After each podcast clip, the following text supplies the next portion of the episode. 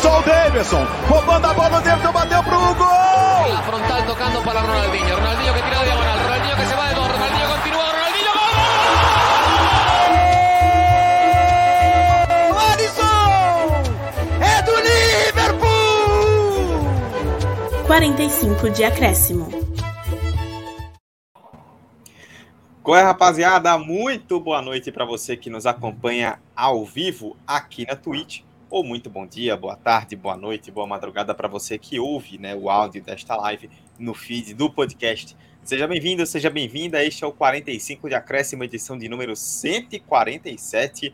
Chegamos aí para mais um episódio em mais uma quinzena. Você já sabe, né? A cada 15 dias, terças à noite, episódio ao vivo aqui na Twitch. E a partir da manhã de quarta-feira ele já está no seu agregador favorito de podcast. Por isso, você se inscreve aqui no nosso canal na Twitch para acompanhar as lives, twitch.tv barra 45 de acréscimo, ou então no seu agregador de podcasts favorito, você pesquisa por 45 de acréscimo e recebe, se inscreve e recebe as notificações de episódios quando caírem os novos episódios para você a cada 15 dias.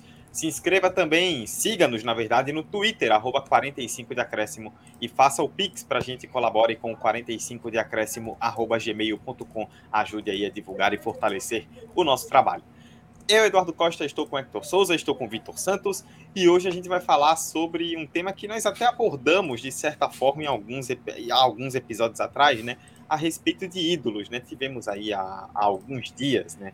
A aposentadoria do Fred, do Fluminense, é, foi um evento que chamou bastante a atenção de todo o Brasil. A torcida do Fluminense lotou Maracanã. Foi uma festa muito bonita. E essa festa gerou em nós um, uma necessidade de debate, né? Falar um pouco sobre essa questão das grandes despedidas, dos ídolos que recebem grandes ovações e se perguntar, né? Será que temos hoje, ainda além do Fred, quais ídolos que nós temos hoje no futebol brasileiro que seriam capazes de, de, receber esse tipo de devoção e de homenagem como o Fred recebeu no Fluminense, que realmente foi algo é, muito, muito marcante. Hector, que está aí na tela, quem está acompanhando ao vivo, está com a camisa do Fluminense e já vai começar falando emocionadamente sobre Fred. Tudo bom? E aí, Dudu, e aí, Vitor? Tudo beleza? E aí, caro ouvinte? E eu falei para Dudu, eu avisei para ele, não sou emocionado.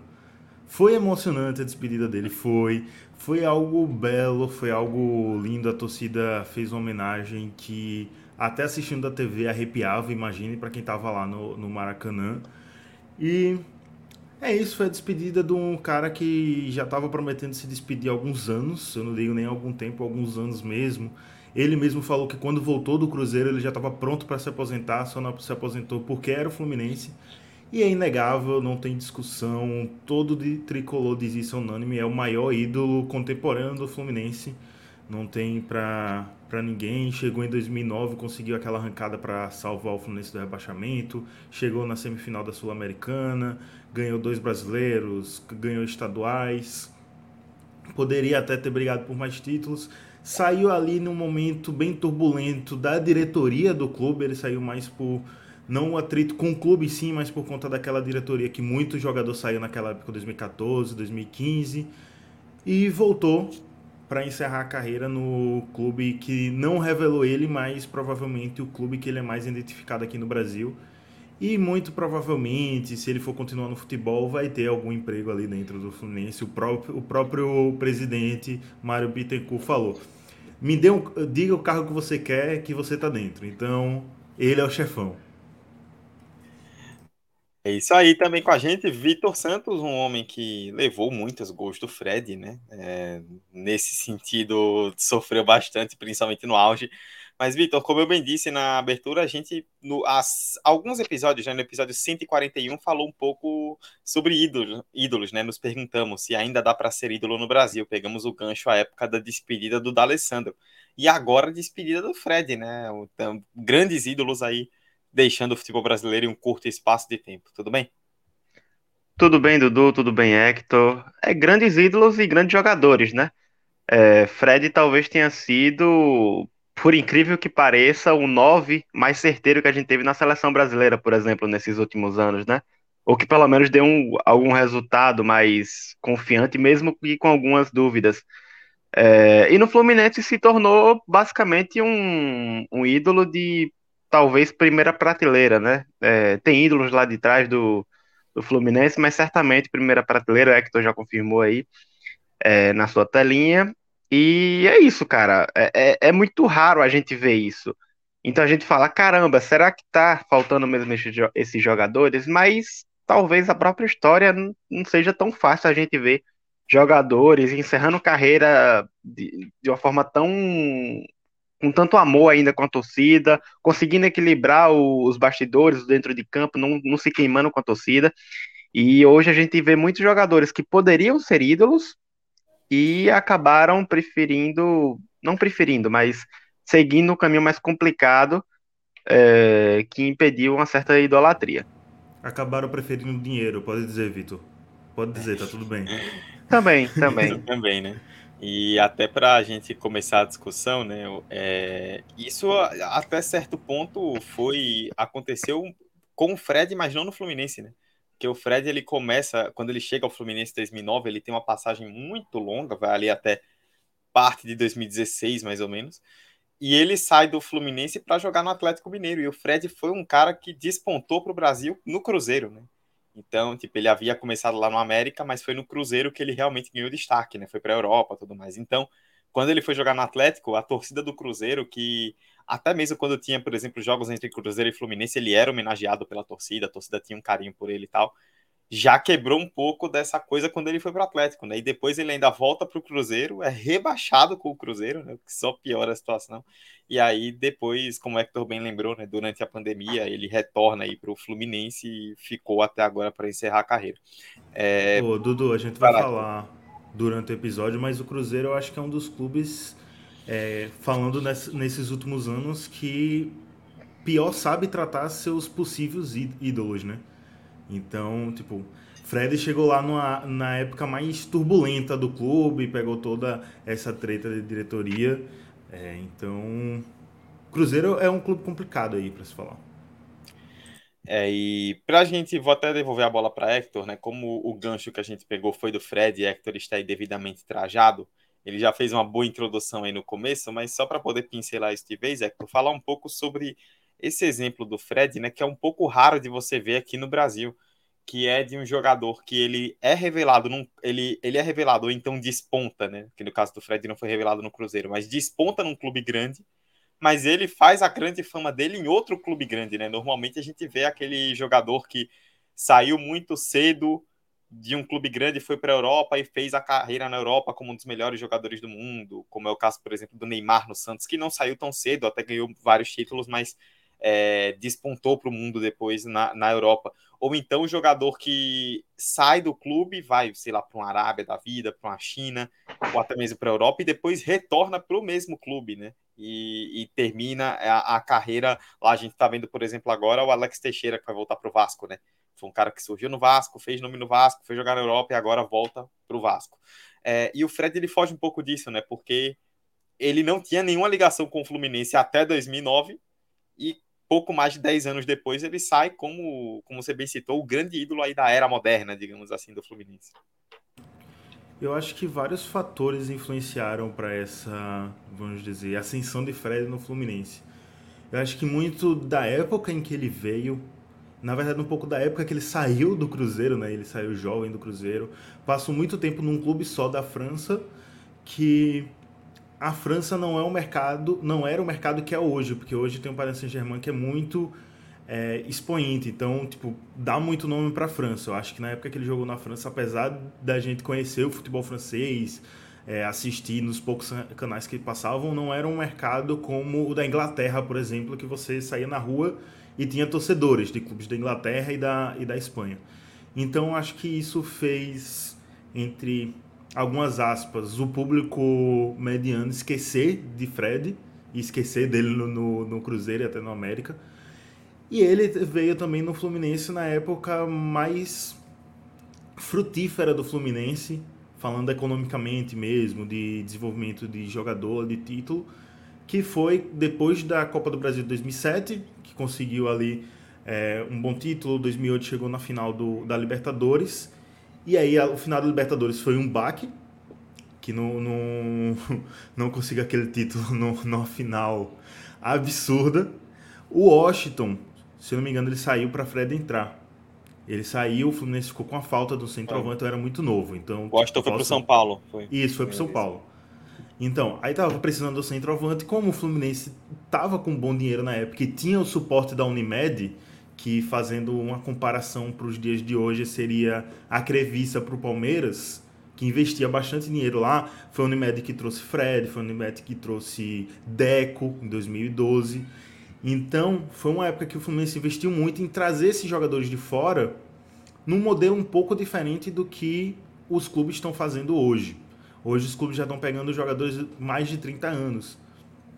E Fred não era tão velho na época que, que, ele, que ele veio. Então teve isso e ele logo quando chegou assumiu um papel de líder dentro do clube e ele teve um bom relacionamento com a torcida. Eu acho que isso foi a, a gota d'água para ele se intensificar como ídolo.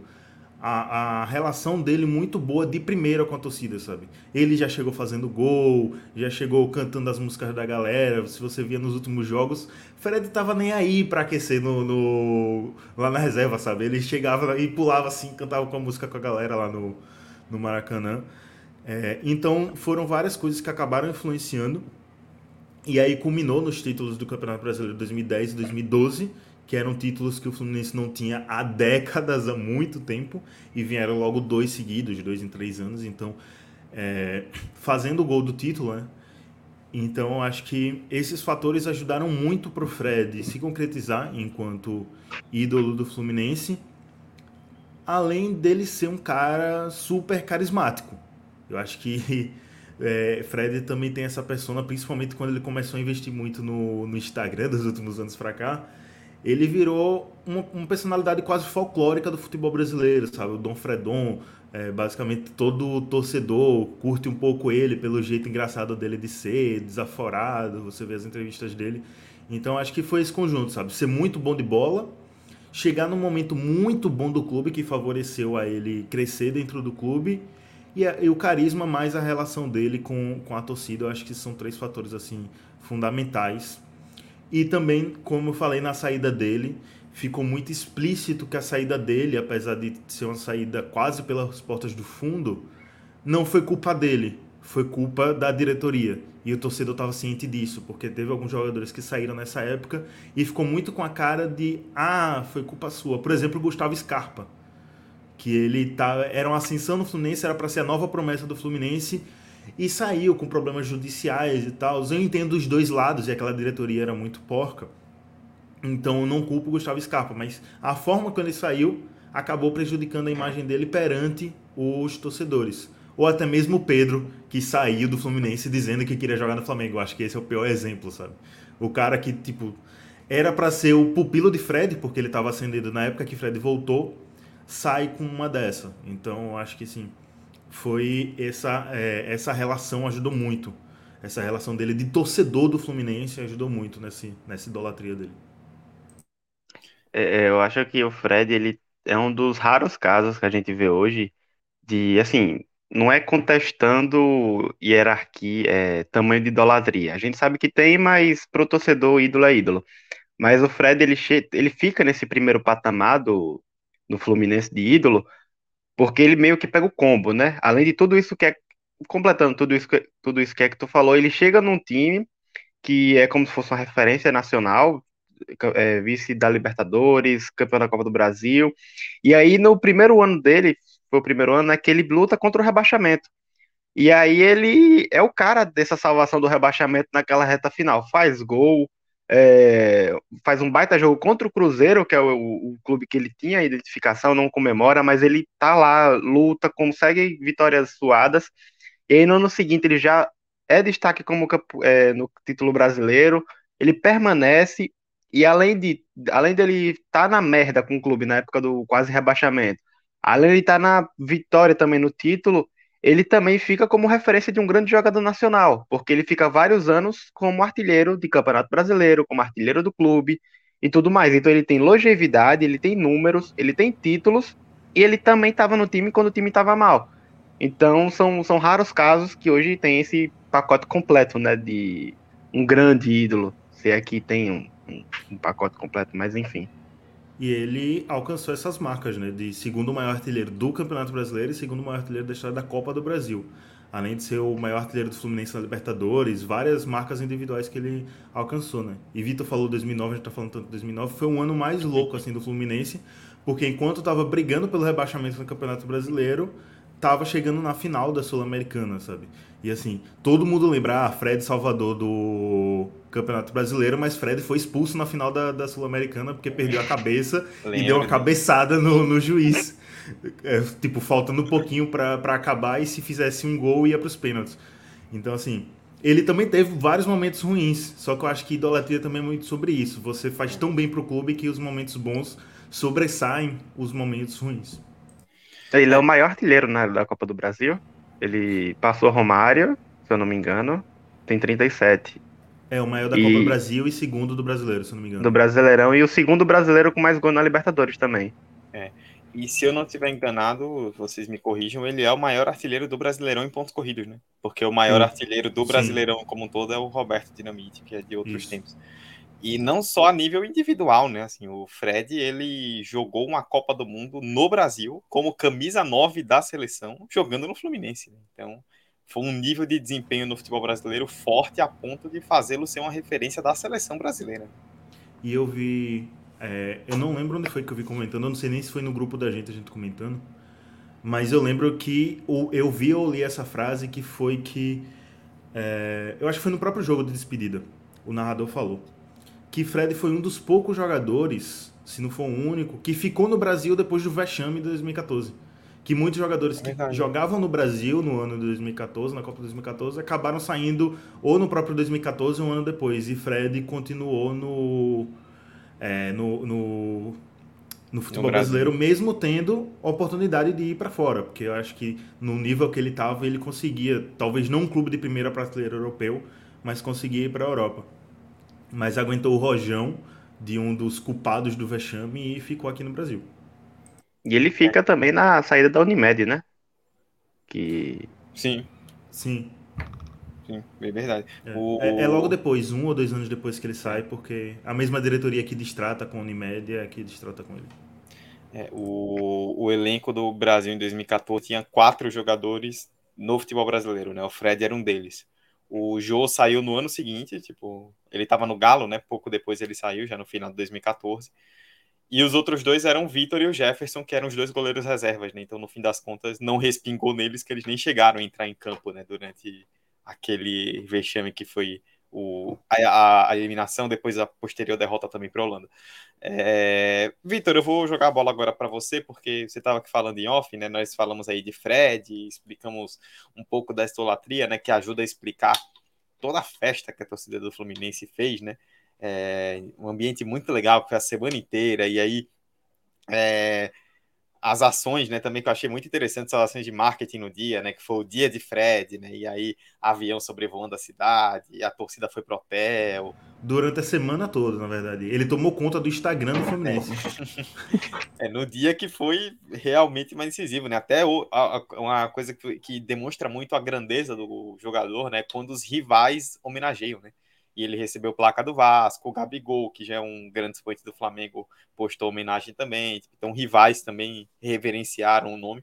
A gente explicou qual o contexto de tudo isso que aconteceu, né? Foi uma despedida muito grande e você comentou que estava pensando aí em uma lista, alguns nomes aí de jogadores que você imagina, né, que é outro outro foco aqui dessa pauta, né? Jogadores do futebol brasileiro que estão num tamanho hoje nos seus clubes que lhe, lhes permitiriam receber uma despedida como o Fred recebeu do Fluminense. Eu quero saber se a gente vai concordar com todos os nomes que você trouxe aí. é, eu fiz uma lista rápida, mas assim, só para é, uma coisa que eu observei né, no, no Fred, que a questão mesmo de ter essa festa e tudo mais, hoje em dia, principalmente no Brasil, que é uma, um ambiente muito instável, é, cheio de polêmicas de diretoria e tudo, é que às vezes não depende só do jogador, né? Depende do clube, depende da questão financeira, depende de se o clube tá ganhando título ou não. Porque recentemente a gente teve o caso, e o Hector falou, o Cruzeiro desprezando a história do Fábio. Pô, o cara tem quase mil jogos pelo time, foi o maior jogador da história do time nesse século, E assim, a forma como ele saiu é tenebrosa, vergonhosa. E, e, enfim, mas a gente, eu vejo outros nomes hoje importantes no cenário do futebol brasileiro. Depois de fazer essa lista, tem alguns nomes já velhos que, inclusive, podem se aposentar também. E não, não menosprezando, mas algo que intensifica ainda mais essa festa para o Fred é que, além de despedir do, como ídolo do Fluminense, né, sendo Fluminense, ele se aposenta. Então é meio que uma festa dupla, né? É a festa para comemorar a carreira do grande jogador e para comemorar também a despedida do, do ídolo.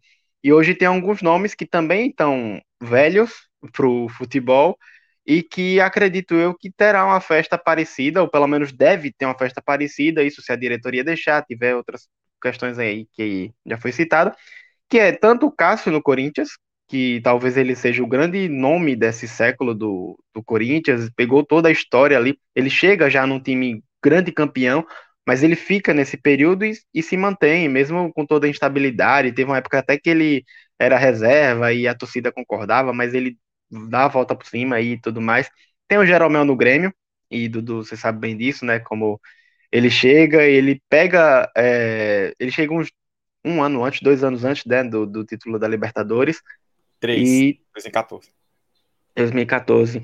E faz uma dupla de ídolo, né? Porque é Jeromel e Kahneman que ainda estão lá hoje, meio que pode servir como um grandes ídolos do Grêmio nesse, nesse século. É, o São Paulo teve o retorno do Miranda, tava esquecido do Miranda, lembrei fazendo essa pesquisa, é um cara que tem uma baita história lá atrás, é, bem velho para o mercado do futebol, tá de volta ao São Paulo e tudo indica que ele vai se aposentar no São Paulo, né? Então é mais um cara que tem é, de tudo aí para assim que se aposentar fazer uma festa. E esse eu marquei, mas tô, meio na dúvida que, que é o Nenê no Vasco, mas é, é mais pela forma como o Vasco criou o Nenê, como uma certa idolatria, por mais que tenha muita muita rixa ainda, ele saiu, voltou e tudo mais. Mas eu acho que eu coloquei aqui mais por conta da, da identificação que ele criou no momento ruim do Vasco, né? Porque ele chega para tentar salvar o time do rebaixamento e tudo mais. Mas aí tem o Alex Teixeira, que ele volta, tem uma certa história, tem uma certa idolatria no Vasco. E se ele permanecer até o fim da, da, da, da sua aposentadoria também possa ter uma festa parecida. E esses nomes. Mas tem um cara específico que eu não coloco ele nessa lista. Ele poderia estar, tá, Acho que não é o mesmo patamar do Fred, porque o Fred tá na primeira prateleira de ídolo e esse cara tá bem abaixo ainda da prateleira de ídolo, mas ele poderia estar algumas prateleiras acima, não no, no maior de todos, que é o Diego no Flamengo. Hoje ele anunciou, hoje precisamente 19 de julho, ele anunciou que esse é o último ano dele no Flamengo, ele vai sair. Ele hoje completa seis anos no Flamengo, ele deu uma coletiva, falou do momento e tudo mais. E aí, eu vejo o Diego um caso muito parecido com o Dudu no Palmeiras. Porque o Dudu no Palmeiras ele chega no momento que o Palmeiras vira a chave, né? É, constrói estádio, é, pega uma. ganha a Copa do Brasil, no ano seguinte já emenda brasileiro, e aí vem na, na crescente que está até hoje, até chegar no, patamar de grande clube brasileiro nesses últimos anos. E o Diego chega no Flamengo também quando o Flamengo vira a chave de falar, vamos investir vamos investir porque a gente teve o período da economia, teve o período da, da sofrência, só que agora a gente vai investir. E Diego ele vira esse simbolismo de um Flamengo que fala, olha, agora a gente vai brigar para título. Em 2016 e em 2017 ele foi um cara que representou bem. É... Infelizmente ele ficou marcado por conta do pênalti perdido na final da Copa do Brasil contra o Cruzeiro, é, em sumir alguns jogos importantes, mas são infelicidades que acontecem. E nos anos seguintes ele acabou meio que ficando mais no banco de reserva, até pela idade e tudo mais, e até pelo, pela, pelo trio que chegou, Everton Ribeiro, Gabi, ou pelo grupo, né? Everton Ribeiro, Gabigol, Arrascaeta e Bruno Henrique. E aí eu acho que a forma como ele fica nesse banco de reserva e ele começa a se, se auto-burlar, é, eu acho que poderia ser diferente. Ele teve um momento lá atrás que poderia sair do Flamengo, acabou não saindo, ficou. É, ele dá assistência para o gol da virada do Gabigol e isso reacende uma possível idolatria nele. É, é um cara que tá na idolatria do Flamengo, não tenho o que falar, porque ele teve momentos bons, ele foi um cara importante em 2016, 2017, é, em 2018 também, mas eu acredito que essa a forma como ele lidou é, nos bastidores, cutucando jornalistas, fazendo questão de estar tá lá alfinetando, tudo mais. É, você percebe que tem uma questão do ego também, que tem muito isso nos jogadores do Flamengo hoje. O Gabigol é assim, forte ego, mas o Gabigol dá resultado. O Diego teve problemas para dar resultado, então fica mais fácil você colocar o Gabigol como um grande ídolo, né? É, e ele acaba, vai acabar saindo nesse ano num patamar menor do que eu acho que ele poderia entregar. É, mas eu acho que hoje no brasileiro, é, voltando aos grandes ídolos, eu vejo como Cássio, o Jeromel e o Miranda. Acho que são três jogadores que poderia ser algo aí do que o Fred foi. Eu colocaria o próprio Dudu também, que você citou. Eu também colocaria ele nessa prateleira. Ele conquistou Libertadores com Palmeiras, conquistou Copa do Brasil. É, como você falou, ele chegou no momento de reestruturação do, do Palmeiras. O Palmeiras estava, já tinha subido da segunda divisão e tal. É, não enfrentou aquela turbulência do início da década de 2010. Mas Sim. ainda assim, eu acho que o papel de liderança dele, em muitos momentos, e por ele estar, tá, mesmo saindo e voltando, por ele estar tá nesse grupo há muito tempo, e cara nova entra, cara nova sai, e ele continua ali, no, quase sempre no time titular, ou sempre, eu acho que coloca ele nesse, nesse lugar de ídolo também. Eu acho que talvez a gente de fora do Palmeiras não tenha tanto essa visão porque ele não seja um jogador de tanta mídia, sabe? É, não sei, tipo, mídia mesmo de jornal, acender a chama dele, como foi a era, a grande era de Cássio, que sempre tinha reportagem sobre ele e tal. Eu não lembro de coisas assim com, com o Dudu, até porque também ele tem um histórico, um histórico problemático extra-campo, né? De, com a ex-mulher dele. Mas, falando dentro de campo, ele acaba sendo um ídolo sim. E olhando como um rival, é, do, falando do Diego, olhando como um rival, eu tenho um pouco dessa visão também. É incrível porque, tipo, os tricolores normalmente já odeiam o Flamengo. Mas é muito fácil pro tricolor odiar o Diego pela arrogância dele, pô, sabe? E eu acho que, tipo, ele acaba transparecendo essa arrogância dentro do próprio clube. E eu acho que isso prejudica muito ele. Sim. É, diferente, por exemplo, que você falou de Gabigol. Gabigol ressoa muito arrogante para os adversários, mas não tanto para a própria torcida. A não ser no momento de cobrança da torcida, que cria aquela rixa e tal. É, mas hoje no Flamengo, o maior expoente de ídolo que eu vejo hoje, maior do que Gabigol até a Rascaeta. Eu acho, a Rascaeta. Eu acho que depende muito de quão, até onde ele vai. Se ele vai sair logo do Flamengo, se ele vai conquistar mais coisas, como é que vai ser essa relação dele com a torcida mas eu vejo hoje como expoente maior do que o Gabigol, a Rascaeta. Gabigol tem mais histórico, isso é inegável. Mas daqui para frente eu vejo a Rascaeta tomando mais protagonismo do que o próprio Gabigol, e isso pode ressoar também é, quando for falar, ah, quem era a cara daquele Flamengo, daquele Super Flamengo e tal. Pode até, num futuro, cair, Gabigol cair no esquecimento e lembrarem mais de Arrascaeta. Acho que é porque de fora dá uma segurança de que a Rascaeta dificilmente vai fazer alguma merda. Gabigol é muito mais fácil fazer merda e se queimar sozinho com a torcida do Flamengo. Mas são sem caras que... de novo, interrompendo rapidinho, mas sem contar de novo também problemas extra-campo. Gabigol tem, a Rascaeta não teve nada até agora. Sim, mas são caras que têm de tudo para no, no futuro próximo. Acho que independente se eles forem para outro time, é, podem até voltar, porque Gabigol é novo, Arrascaeta é novo, é, Bruno Henrique não tanto, mas enfim, é, mesmo eles não voltando, são caras que têm de tudo para ficar na idolatria do Flamengo. É, enfim, como grandes jogadores de século. Até porque é o, é o Flamengo de século, né? Se não fosse esse, o outro não, não tem outro grande Flamengo. Talvez 2009, Adriano e Petkovic. Mas. Enfim de carreira. Enfim de carreira. O, esse é, o Vitor falou sobre uma coisa que, eu, que me chamou a atenção, que é essa comparação um pouco do Dudu com o Diego, né? Porque eu concordo com o Hector, eu colocaria o Dudu nesse naipe. Ele tem uma passagem no Palmeiras muito longeva e de muito sucesso, né? E é, o Dudu ele representou realmente um momento de virada, né? Porque o Dudu chega no Palmeiras no, começo de 2015. em 2014, o Palmeiras estreou o novo estádio na metade do ano, né? Depois da Copa do Mundo. E o Palmeiras quase caiu, né? se salvou na última rodada na Bacia das Almas. Então ele chega ali como um momento de virada, sabe? A partir de agora, o Palmeiras será outro. E ele representou muito desse momento, né? E também pela questão dos títulos, entrega em campo, gols em momentos importantes. E a torcida do Emerson não tá aqui, mas se ele estivesse, confirmaria que a torcida do Palmeiras não é fácil de se conquistar. Então, para o cara conseguir conquistar uma torcida como a do Palmeiras, ele realmente tem que fazer muita coisa. E ele conseguiu fazer muita coisa.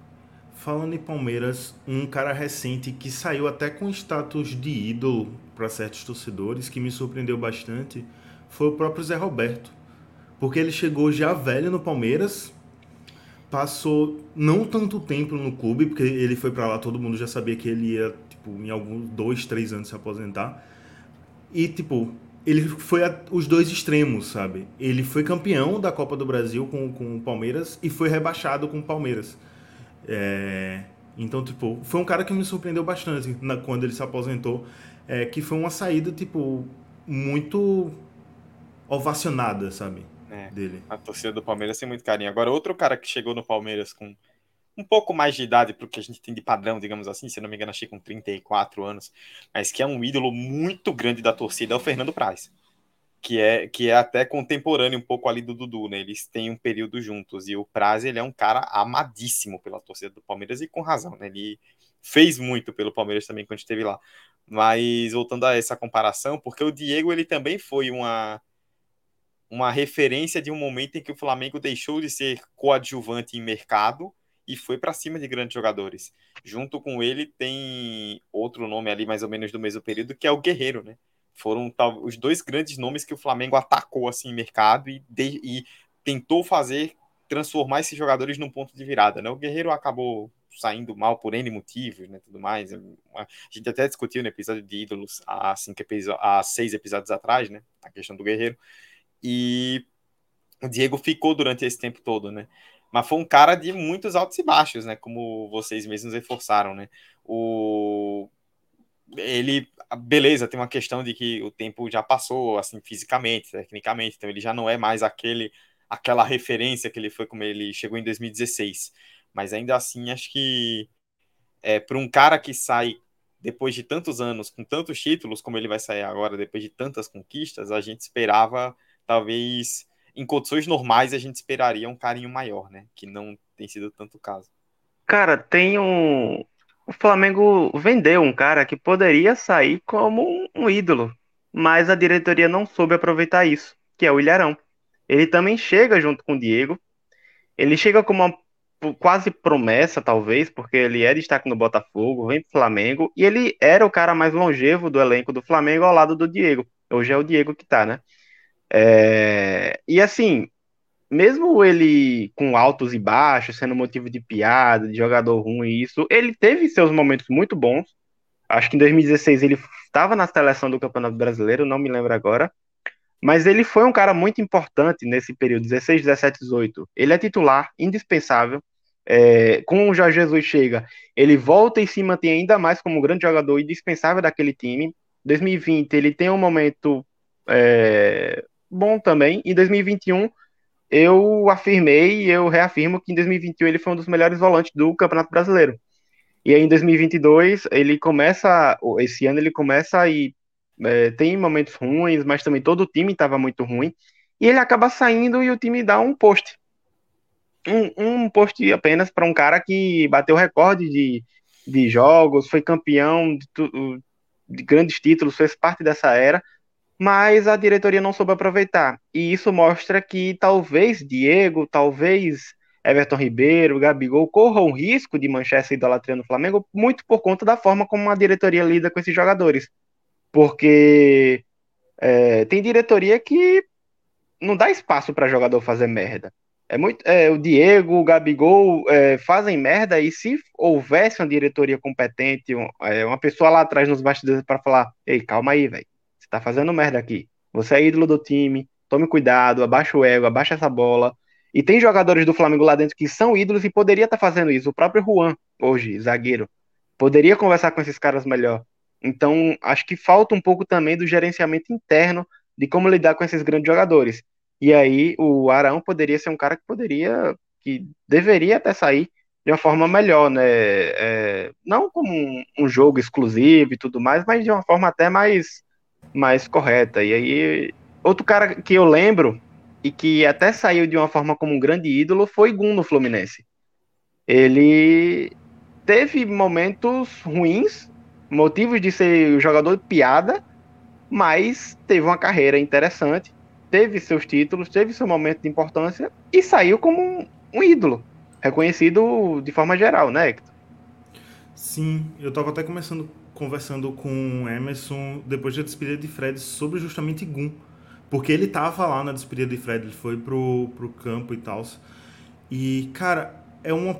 O Gun, eu acho que é um caso muito interessante, porque pro clube como instituição, ele não é tão valorizado quanto deveria. Você falou que ele teve momentos ruins, mas, tipo, são momentos ruins que todo zagueiro tem. O problema de zagueiro é esse. Quando você falha, você fica marcado pelas falhas, diferente de atacante. Sim. Mas Gun, eu acho que de 2008 para cá. É, 2007 tinha Thiago Silva, Thiago Silva saiu com uma grande promessa e tal. Gun chegou em 2009 também, durante, durante aquela campanha. E de 2009 até o ano que ele ficou, que eu acho que foi 2014, ele 2018, foi. Né? Foi 2018? Tô vendo aqui no Wikipedia. mais tempo, né? Eu vou até, foi. Vou mas eu pensei que tinha sido antes de 18. Enfim. É, mas foi, ele ficou mais tempo, verdade. Enfim, quase 18, uma década, 18, quase 18. uma década que ele ficou. Eu acho que ele foi o zagueiro mais regular do Fluminense, sabe? Hoje eu acho que a dupla de zaga do Fluminense tá, tá mais segura, principalmente por conta de Nino ali, que também é um expoente muito grande. Mas durante essa década, eu acho que Gum chegou a poderia ser cogitado como um dos zagueiros mais regulares do, do país no Campeonato Brasileiro. E aí vem essa questão de idolatria. Ele é muito idolatrado pela torcida. A torcida gosta muito de Gun. Gun, apesar de não ser um cara midiático, um cara de redes sociais, ele é muito carismático. Ele é um cara que tem muita identificação com a torcida.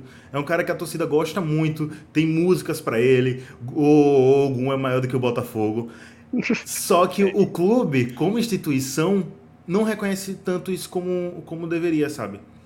É, poderia ter acontecido isso com o Fred até, eu acho, se ele não tivesse voltado. É, mas, tipo, Gun foi para um CRB, depois foi para outros clubes de Série B, acabou não ficando tanto na mídia e se aposentou, ninguém viu. E foi isso, sabe, cara? Eu acho que ele merecia uma homenagem maior, muito maior. Acho que é um caso de, de ídolo do clube que o clube não reconhece como o exemplo de Arão também. Eu vejo Arão como um cara muito regular no Flamengo, não no sentido futebolístico da coisa, mas no sentido de que em campo eu acho que era o cara que mais se entregava pelo clube, sabe? Era um cara que estava sempre correndo, era um cara que fazia gols em momentos decisivos. O carrasco do Fluminense também, clássico. Se tinha Fred do Flamengo, Arão pro Fluminense, meu Deus do céu.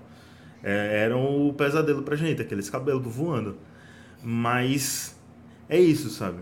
E quando o Dudu tava falando do, do Corinthians, rapidinho, do, é, do Guerreiro, me veio na mente de Jô. Mas não porque Jô é ídolo.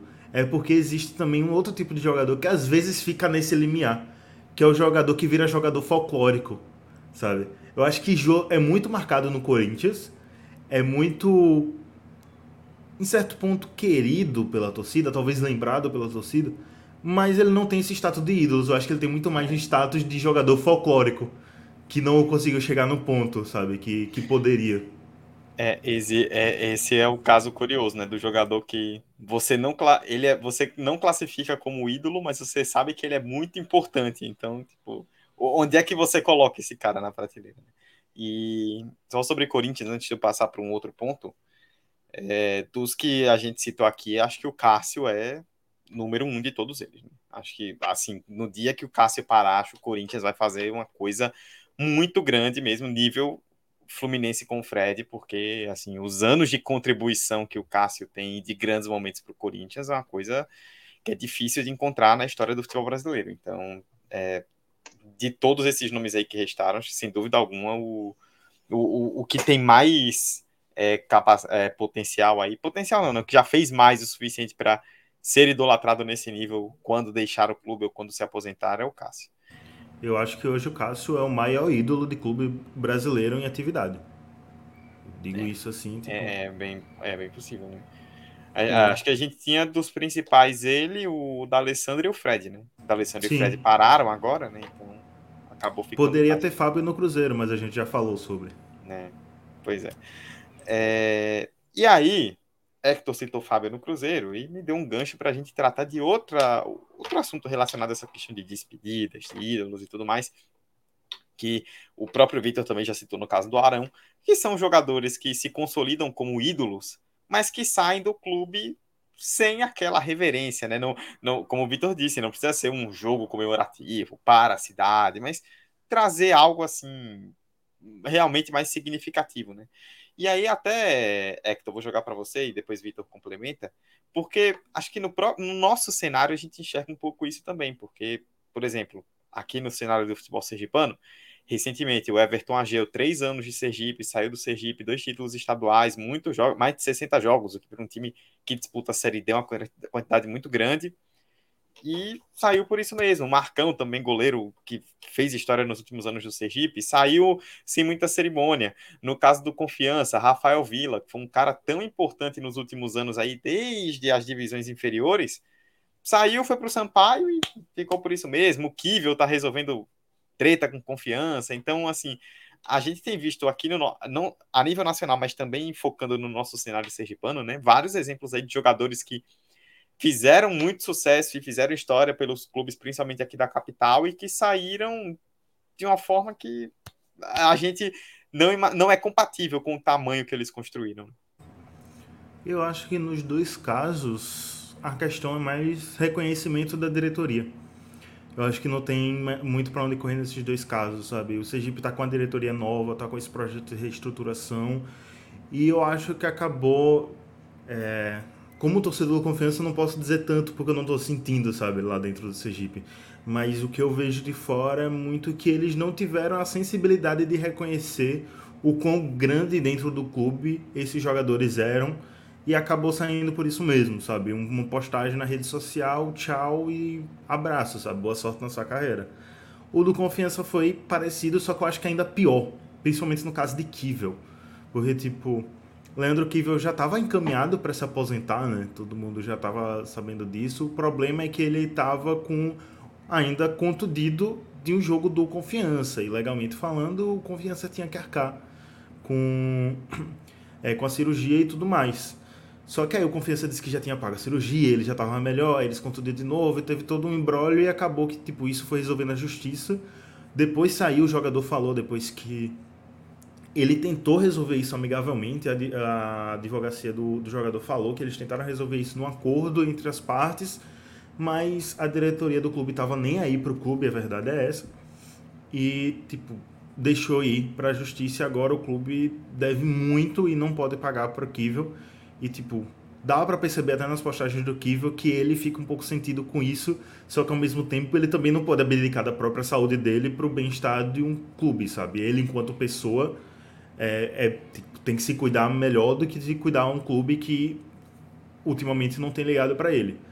Tanto que nos últimos jogos, tipo, ele fez a cirurgia e aí ele postou uma foto é, alfinetando a diretoria antiga que entrou em processo com ele e tudo mais. Então, tipo, percebe-se que ele não tem uma rixa com o clube em si, mas com aquela diretoria. E os torcedores percebem isso os torcedores não criaram essa rixa com o Kivel, porque poderia ser muito fácil. Ah, olha lá, o jogador ídolo, mas botou o clube na justiça, idiota e tal. E os jogadores e, e os torcedores entendem a posição de Kivel e, tipo, eu acho que ele ainda é tratado como ídolo dentro do, dentro do clube, não, mas dentro da torcida. E o, o caso de Rafael Vila foi na varrida que teve de um monte de jogador que saiu na transição dessa diretoria porca para a nova diretoria. E aí acabou também só tendo uma nota, tipo, olha só, saiu, não faz mais parte do clube da gente, tchau. E voltando à sensibilidade que não teve de que era um jogador grande e é, para o clube e também o clube estava tipo bem mal começando a série de ser muito mal e aí não teve também como preparar essa homenagem pro, pro Vila sabe? Mas a torcida sente muito essa saída repentina e do Vila sabe? Tipo é isso. Eu acho que fica um pouco também quando Ítalo sair acho que Ítalo é dentro do, do clube agora jogador em atividade no clube tem dois nomes que são expoentes ídolos. Só que eles vacilam muito. É, dentro Ítalo, do campo ainda. Ítalo se meteu numa dessa esses dias aí. Olha. E, e Ítalo e Renan Gorner, sabe? Renan Gorner caiu em baixa, só que, tipo, ele já fez muito pelo clube. E eu acho que quando ele sair, ele sai com estátulos, se não for de ídolo, pelo menos vou botar aqui micro ídolo. E Ítalo é essa coisa, uma relação de amor e ódio, porque ou ele joga muito bem ou ele joga muito mal. E aí, como o Dudu falou, recentemente teve todo, toda a treta com o, o Sampaio Correia e tal, que, tipo, inesperadamente o Sampaio postou que Ítalo tinha ido para lá, anunciando o jogador, e ele ainda tava com confiança. E aí eu queria ficar suspeita que provavelmente no final da temporada ele vai sair. Mas isso daí é para um outro episódio lá no final da série C, a gente fala sobre isso. Vitor. Cara, Vitor, eu quero que você acrescente o lagarto e falando de Diego Costa no lagarto, beleza?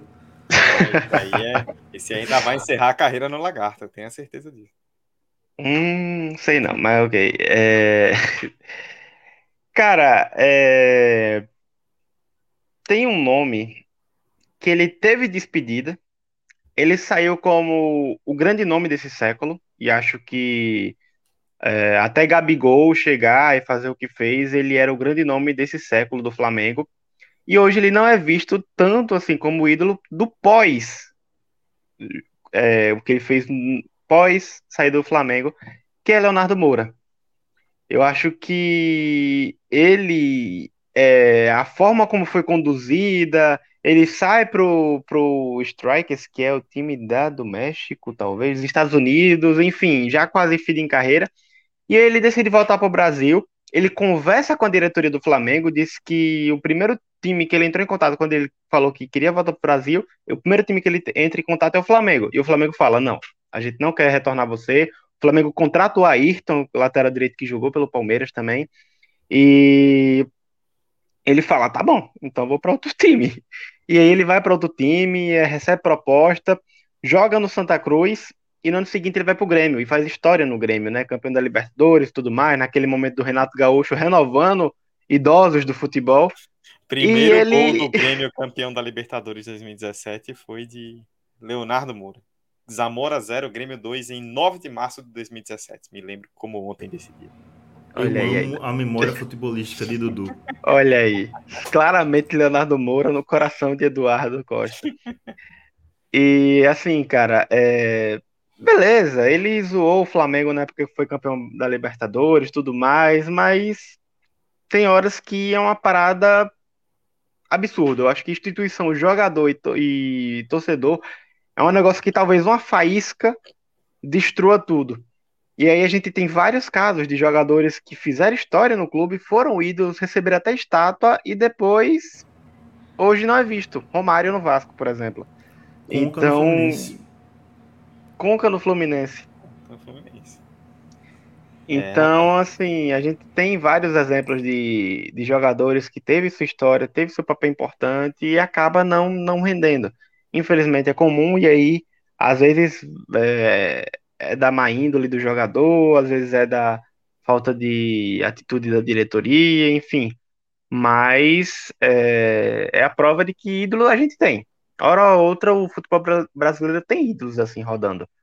Às vezes é só uma questão mesmo de de saber equilibrar a balança, né? Eu acho que essa fala final aí de Vitor sobre esses jogadores que eram ídolos e deixaram de ser, deixa muito esse aspecto de que você só se confirma como ídolo depois que se aposentar. Que enquanto você estiver na carreira, você ainda pode fazer alguma merda, sabe? Porque, tipo, Léo Moura saiu do Flamengo como um grande nome do Flamengo, realmente. Como o ídolo do Flamengo. Tipo, ninguém lembra que ele começou na base do Fluminense. Ele, é- ele era a cara do Ele Flamengo. rodou os times todos do Rio, pô. Foi, então.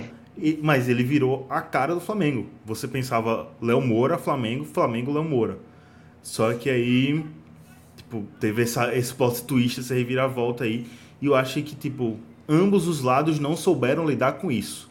Tanto o Flamengo quando recusou o Léo Moura, quanto. E eu acho que mais ainda, o Léo Moura rixando com, com a, a torcida aí depois de ganhar títulos pelo Grêmio. né? É, esses exemplos são bem interessantes, né? Porque tem, existem casos, né, de jogadores que saem como ídolos, aí você pensa, pô, os caras vão ser ídolos para sempre. E aí depois eles acabam. É, a torcida acaba pegando bode por N motivos, né? Um caso que eu lembro muito é o do Danilo, o Zidanilo, do Corinthians, né, que fez história recentemente no Corinthians. O Danilo ganhou Libertadores e Mundial no São Paulo. Ele era camisa 10 do São Paulo, jogador importantíssimo nos anos 2000. Eu até lembro que o Rogério Ceni se despediu em 2015 e foi outro jogador que, quando também se despediu, teve uma festa gigantesca. Esse teve jogo exclusivo, chamaram lá os amigos do, de 2005 contra os dos anos 90 lá, fizeram aquele jogo, a torcida lotou, engajou. E aí no final teve um discurso do Rogério, né? E o Danilo estava no time de 2005, mas ele não foi para a despedida, né? Ele jogava no Corinthians na época. E eu não lembro se foi o Corinthians que não liberou, ou se foi ele que não quis participar, mas fato é que não rolou. E aí o Rogério ele começou a agradecer né, a todos os que não estavam presentes, mas que fizeram parte da carreira, e ele mandou uma mensagem nominalmente para o Danilo. E quando ele cita o Danilo, o estádio inteiro vai. Tipo, até o Rogério parou de falar por um instante porque ele não conseguia, que o estádio todo começou a vaiar. E assim, um cara que ganhou muito título, foi chegou ao topo do que o futebol brasileiro pode conquistar pelo São Paulo. E bastou uma passagem vitoriosa pelo Corinthians que a torcida já automaticamente esqueceu o que ele fez pelo São Paulo. Né? É... Vai lá, Hector, vai falar. Não, é... poderia terminar, porque tipo, a gente tá só, só tá nessa, nesse tópico, né? E aí a gente já tá se caminhando pro final, só que tipo, eu queria tipo, agregar esse tópico mesmo na discussão, criando um tópico sobre jogadores que poderiam ser ídolos, mas não foram, porque eu acho que mais do que jogadores ídolos, esses jogadores existem muito no, no Brasil, sabe? Tem um nome que me vem muito à mente porque ele teve chance de ser ídolo por vários clubes e hoje não é de nenhum. Na verdade, Diego dois Souza. nomes: Diego Souza e Thiago Neves. Os caras jogaram muito Pergunta, pro ano passado. Thiago Neves é ídolo do Fluminense? Não. Ele é querido pela torcida, mas ídolo do Fluminense é. não. O cara sai do Fluminense para ir pro Flamengo, sabe? E aí faz gol no Fluminense, dança com a bandeirinha e isso já é motivo, sabe, pra torcida para ele não ser ídolo.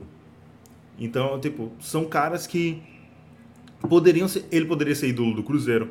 Ele poder, é, Diego Souza poderia ser ídolo do Palmeiras. Diego Souza poderia ser ídolo do próprio Fluminense. É, do Grêmio. Não sei. Ele, ele, tá no, ele tá no caminho para ser ídolo do Grêmio. Pra, então. Pra é, tá por causa desse, desse retorno, da não ida, né? Na verdade, da não saída. É, que desde 2020, tipo, ele, ele voltou pro Grêmio, né? Ele jogou no Grêmio em 2007, ele era novo, apesar do Grêmio ter ido pra final da Libertadores, né? Foi um período curto, né?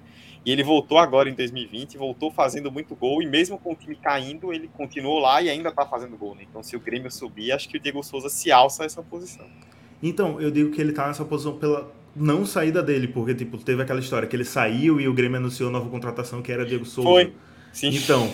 Teve isso teve esse episódio. Eu acho que se ele tivesse saído ali, ninguém lembraria mais dele, sabe? Como status de ídolo. E o Thiago Neves, ele é um cara, assim, que, que a gente for pegar, né? Eu, por exemplo, tenho um irmão aqui em casa que é cruzeirense, né? E já conversei muito com ele sobre o assunto. Que é de uma geração do Cruzeiro que até 2018 era uma geração idolatrada. Você pegar jogadores como Dedé, como Thiago Neves, é, o, o, Henrique, eram jogadores que até ali 2018 eram caras que a torcida venerava. E aí veio a porrada de 2019 e derrubou todo mundo.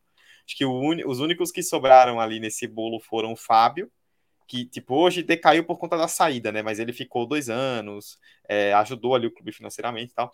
E o Léo, o zagueiro Léo, né? Que ele também fez mais de 600, 700 jogos, se eu não estiver enganado, pelo Cruzeiro, então já havia de muito antes do rebaixamento e continuou depois no ano seguinte. Então, eles acabaram ficando com a imagem um pouco mais preservada. De resto, esquecimento total ali. A torcida do Cruzeiro não quer saber. Dedé é outro nome interessante, porque ele surgiu como exponencial ídolo do Vasco, foi pro Cruzeiro, poderia ser ídolo do Cruzeiro, e como você falou, teve essa patada aí também que hoje Dedé, se eu não me engano, tá em um outro time de muito menor expressão. Eu não lembro agora onde é que ele tá, mas ele, foi pro, ele foi pro Atlético Paranaense, né? Ele tava na ah, Ponte Preta Paranaense. e foi pro Atlético Paranaense. Isso. É, era a Ponte é. Preta que eu tava lembrando. Isso. E só para poder pincelar no outro ponto, né, que a gente já está encaminhando para o final, né, que é essa questão de tratamento de ídolos, tem uma questão que é muito muito importante, vocês mesmos citaram ela durante todo o debate, que é depende muito do momento do clube, da relação que o jogador tem com aquela diretoria. Sabe que o cara ele é um ídolo máximo, mas se ele tem problema com a diretoria, dificilmente aquela diretoria vai se movimentar para fazer algo grande por ele, que é uma coisa que eu particularmente fico triste, sabe? Que acontece muito aqui no Brasil, que é essa guerra de ego, sabe? É tipo, pô, beleza, a diretoria tem um problema com o jogador? Tá, tudo bem. N questões explicam isso, mas se o cara é um ídolo, mesmo você tendo problema, sabe? Engole o problema e vamos fazer algo especial, porque a torcida é mais importante do que isso. Só que aí o cara sai pela porta dos fundos, não recebe nada e, tipo, fica a impressão de que o cara ele é tratado como mais um, sabe? Tipo, ah, saiu aqui um, um, jogador aleatório. Não, saiu um cara que entregou muito, que a torcida venera. E não precisava ter saído dessa forma, né? O, o exemplo que eu mais cito nessa situação, que foi o que Hector explicou bem agora há pouco, é Leandro Kivel no Confiança, né? Aqui do nosso cenário sergipano, né? Quanto que Kivel entregou de 2014 para cá, de gols, de momentos importantes, de sair de lá de uma Série D para jogar uma Série B, de, é, até mesmo na, na Série B ele não foi é, um super artilheiro, porque já estava em outro momento da carreira, mas teve, por exemplo, o jogo contra o Vitória, que é a primeira vitória do Confiança na Série B em quase 30 anos, e todo o contexto, ele voltar de lesão, fazer o gol no primeiro chute, teve a dedicatória para a esposa depois. Então, são esses momentos que constroem a idolatria do cara, e aí ele fica nesse embrólio com o clube e, tipo, ninguém mais sabe onde tá, não volta mais, fica por isso mesmo, e não recebe uma homenagem, e, é você querer tentar, é isso que me incomoda, é você querer tentar apagar uma parte da história que não se apaga, sabe? Tipo, a história tá lá, o cara escreveu a história e por algum motivo interno, claro, não vou entrar em, em questões aqui de externas, sabe? Que aí questões externas são outras coisas que transformam o debate. Se eu for citar, por exemplo, um Robinho,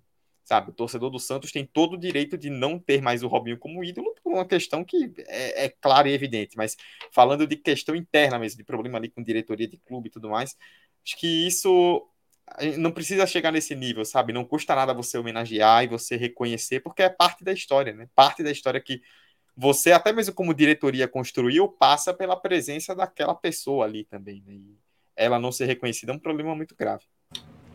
Um exemplo nacional que me vem muito à mente é Fernando Praz no Vasco.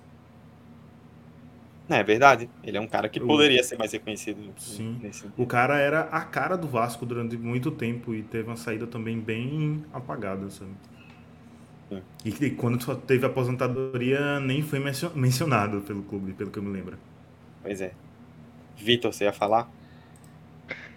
Eu tenho alguns pontos. Vou dar uma de host aqui, vou fazer uma pergunta. Opa, por favor, hein? É... Vou fazer duas perguntas. A gente já está quase em uma hora, mas eu vou, vou fazer duas perguntas porque o tema é bom.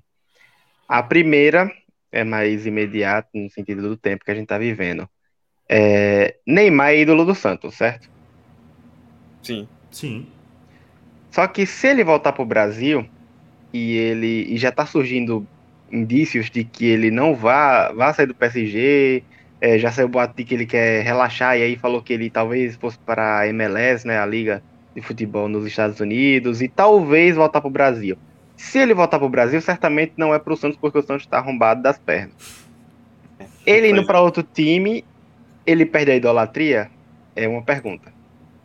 A outra pergunta é: é possível ser ídolo em mais de um clube? E aí eu uso o exemplo Everton Ribeiro, Flamengo e Cruzeiro, e aí tem outros exemplos também. Rapaz, vou responder as duas bem rapidamente. A primeira do Neymar. Eu acho que sim, dependendo do que acontecer, porque assim, a diretoria do a torcida do Santos, ela tem ciência que tipo trazer um Neymar na volta ao Brasil é, é só se o Neymar chegar e falar ó, oh, galera, eu tô afim, eu vou jogar aqui, sei lá, vou reduzir meu salário em 90% e vou jogar aqui. É mais ou menos como Hector que acompanha também a NBA, mais ou menos como um LeBron James, sabe que tinha 1.500 propostas para jogar em todos os clubes do planeta e falou: não, eu vou pro Lakers porque eu quero. O, o, Lakers não tem time, mas eu vou porque eu quero ir, porque eu tô afim. Tipo, se o Neymar fizer uma parada dessa, aí beleza. Ou assim, mas então, considerando que a torcida sabe que é muito difícil ele voltar, tipo, se ele voltar pro Santos, mas demonstrar aquele carinho, aquele afeto de sempre, do, de tudo que ele construiu, beleza. Agora, se ele volta para o Santos e mete uma de Moura, começa a provocar, tal, não sei o que, aí eu acho que isso se apaga. E a outra pergunta foi do. Se pode ser ídolo em dois clubes ah, em dois clubes. Eu acho que dá, mas depende muito do contexto, né? Porque, por exemplo, aqui no Brasil, considerando que a gente leva como esses ídolos que recebem grandes despedidas e tudo mais, o cara tem que ter muito tempo em dois clubes, ou então ter períodos curtos, mas muito intensos, né? O do Everton Ribeiro no Cruzeiro não é tão longo, mas ele é muito intenso. Não dá para acontecer. Agora é bem complicado até por essas questões de rivalidade que existem também, né? Que se o cara brilha em dois rivais, aí é. uma torcida às vezes acaba ficando meio cabreira, tal, não sei Provavelmente que. ele vai ser ídolo do segundo. É, é, é mas é, isso é possível, é bem verdade. É, eu acho que se Neymar volta, eu concordo com o Dudu. Ele continua ídolo sim. Provavelmente vai ter uma parte da torcida. Teve algum jogador que aconteceu isso recentemente, só que eu não consigo lembrar quem foi de jeito nenhum. Mas, tipo, ele voltou para um clube que não era o dele. E aí uma parte da torcida ficou, ah, mas se amasse mesmo o clube, voltava e jogava por um salário simbólico, isso, aquilo. Então, aí vai ter uma parte dos Santistas que provavelmente vão vir com esse papo. Mas eu acho que a grande maioria, o próprio clube como instituição, não vai, tipo, tirar a carteirinha de ídolo dele por conta disso. A não ser que ele faça o que Dudu falou, como o Léo Moura. Ele começa a provocar, o que eu acho bem improvável no caso do Neymar Santos, em relação ao Neymar Santos. É, também acho que não. Acho que se for Neymar, outro time europeu que ele jogou, eu acho mais provável. Mas Neymar Santos eu acho muito difícil. Então eu acho que, tipo, o, a figura dele como ídolo do Santos está muito bem estabelecida ali, muito difícil de tirar. Ser ídolo em dois times, eu acho que é bem possível, mas eu acho que não no nível de ter homenagem pelos dois times. Eu acho isso mais improvável. Tipo, uma homenagem nível Fred mesmo, sabe? Que teve identificação com um clube só. Mas, por exemplo, eu acho que Paulo Nunes tá num lugar de ídolo de mais de um clube, sabe? Ele é ídolo do Palmeiras ídolo do Flamengo. Só que não e do ídolo... Grêmio. E do Grêmio aí, três clubes. Só que ele não é o, o, ídolo tipo maior, o ídolo de primeira prateleira, mas tá ali, ele tem homenagem dos clubes, tem um lugarzinho dele no museu. Então acho bem possível em, cer em certos níveis. Nunca vai chegar num nível, por exemplo, de Zico no, no Flamengo. Outro exemplo, por exemplo, é Sócrates ele é muito mais ídolo do Corinthians do que do Fluminense, mas ele teve uma passagem que chegou a, a ter uma idolatria no Fluminense. Então, eu acho que é bem possível sim. O Renato Gaúcho até se queimar com o torcedor do Flamengo nessa é. volta como treinador, ele era ídolo do Flamengo e do Grêmio também, grande ídolo do Grêmio. E é ídolo do Fluminense, né? E é ídolo do Sim. Eu acho que, que Renato Gaúcho entra nessa questão que a gente falou dos dois rivais, Dudu. Ele é mais ídolo do Fluminense porque foi é, a última é, passagem é, dele. É, é, e é teve verdade. o famoso gol de barriga. É, isso aí é. E até Hector citou o Paulo Nunes, tem um contemporâneo do Paulo Nunes que é o Edilson, né? O Edilson, o famoso capetinha, que é, nem todo mundo lembra, mas o Edilson ele era titular e jogador importante do Palmeiras, campeão paulista, campeão brasileiro nos anos 90, né? Bicampeão. Só que depois ele vai pro Corinthians, aí ele tem aquela aura de provocador no Corinthians, e aí ele bate embaixadinha na final contra o Palmeiras, leva um pontapé do Paulo Nunes. Então a torcida do Palmeiras, ela pegou pode do Edilson, né? Tipo, o cara, ele tem uma história de títulos importante, mas a torcida pegou o bode do cara pelo que ele fez depois jogando no rival, né? Então tem isso também. Como quer dizer que título não significa idolatria. Exatamente. Como ao contrário também. É. Quanto, quanto jogador aí campeão, como tem o caso do Edilson, né? Que não tem idolatria com a torcida, e quanto jogador que nunca ganhou título expressivo, assim, relevante, mas que a torcida leva no coração, no carinho e tudo mais. Vitor, por exemplo, citou há pouco o Juan no Flamengo, né? O Juan não tem um grande título no Flamengo, né? Qual o campeonato que o Juan brilhou, sei lá, campeão brasileiro. Título evita rebaixamento. É, pois é, o título foi evitar rebaixamento. O Júlio César, que é contemporâneo Júlio César. também. Mas são caras muito ídolos da torcida, né? Por conta dessa identificação. E o próprio Júlio César também, 2017, se eu não tiver enganado, ou 18, recebeu uma despedida bem bonita, né? Ele voltou para jogar um tempo no Flamengo, e aí no 18, jogo Carioca 18. 18. E aí o último jogo dele, eu lembro, acho que foi contra o América Mineiro, né? Que lotou o Maracanã, fizeram a despedida tal. O Júlio, ele é um cara que não tem títulos, mas que ganhou essa despedida é, as, as, despedidas que foram o foco aqui, né? Ganhou a despedida por N questões também, né? Não é só título nesse sentido. Uma hora e quatro minutos, fechamos então o debate do episódio 147 do 45 de acréscimo. Reforçar mais uma vez os avisos antes, Hector. Eu tenho uma última pergunta só. Opa. Vitor, Eduardo é ídolo do 45 de acréscimo? Que é isso? Nosso camisa 10. Rapaz, ah, pressa, hein? Tem que ver o que ele vai falar nas entrevistas. Depois do 45, sai falando por aí então. Mas tá se encaminhando para ser um baita ídolo. Ah, que é isso. Aqui só tem ídolos nesse podcast. Mas é isso, então, reforçar os avisos para vocês. Arroba 45 de acréscimo no Twitter para você nos seguir. 45 de acréscimo arroba gmail.com é o Pix do 45 para você contribuir também com o nosso trabalho. Siga-nos no seu agregador. 40, é, pesquisando por 45 de acréscimo e siga-nos também na Twitch, twitch.tv barra 45 de acréscimo e assim você recebe notificações, seja das lives, seja dos episódios. Eu sou Eduardo Costa, estive com Hector Souza, com Vitor Santos no episódio 147, mais um debate aí muito bom sobre ídolos, despedidas, o que faz um ídolo. Esse é um assunto que dá muito pano para manga e está sempre se renovando. E lembrar, antes de passar a palavra aí para as despedidas, que a cada 15 dias, né, temos os episódios. Na semana sem episódios, temos lives exclusivas aqui na Twitch. As lives ficam apenas aqui na Twitch.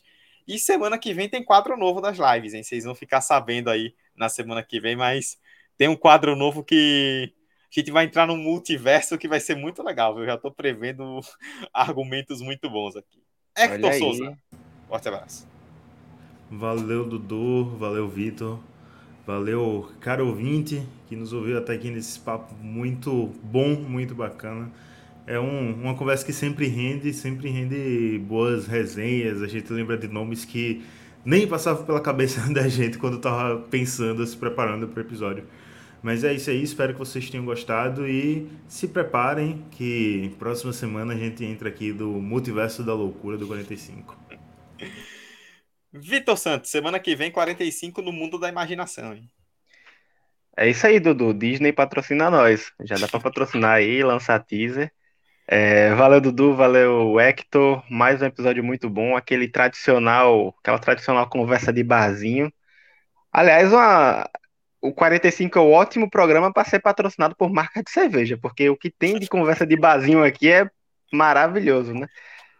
Mas é isso. E você aí acompanha a gente nas redes sociais, é, dê lá sua contribuição como puder. E se liga aí que tem multiverso chegando na semana que vem. Vamos botar a expectativa lá no alto porque é coisa boa. Ô, Dudu, antes de encerrar, só quero aproveitar o gancho de Vitor e dizer, caro ouvinte, você que está aí com seu fone de ouvido, ou você que está aí com seus olhos na Twitch vendo a gente, caso você tenha um bar, ou conheça alguém que tem um bar. Alô, bar de Aracaju, hein? E queira nos patrocinar, a gente grava o 45 no seu bar, faz a live do bar, entendeu? Exatamente. Porque aqui o negócio é sério. Então a gente tá aqui abrindo um novo tipo de patrocínio. Quer que a gente grave os episódios no seu bar? Vamos conversar. Vamos chegar aí. É Cadeira só, de é madeira, isso aí. Exatamente. bar raiz. É isso aí, rapaz. Cadeira de plástico, amarela. Isso. É, é, As de metal. Opa, é, é bom que você fica no com raiva, já fecha a cadeira e mete na cabeça do menino. É, sem... Aquelas distribuidoras que tem cerveja e gás no fundo, perfeito. É dessas que a gente gosta. De cerveja, gás, água mineral, é, tem de tudo. Bom, pessoal, é isso. Então, muito obrigado a todos vocês que nos acompanharam até o final. Semana que vem, live exclusiva na Twitch com um quadro novo que eu tenho certeza que vocês vão adorar. E daqui a 15 dias, aqui na Twitch, terça-feira à noite, episódio 149, 148 com o, o episódio caindo no agregador na manhã de quarta. A partir desta quarta-feira, dia 20 de julho, você já vai receber no seu agregador e já vai poder ouvir o debate deste episódio que a gente fecha por aqui. Muito obrigado a todos vocês e até semana que vem aqui na Twitch, daqui a 15 dias na Twitch e no seu agregador. Tchau, tchau.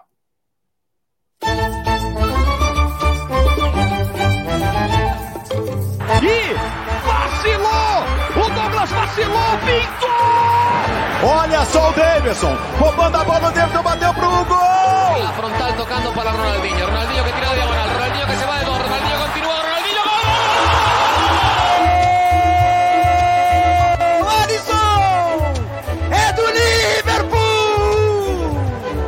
45 de acréscimo.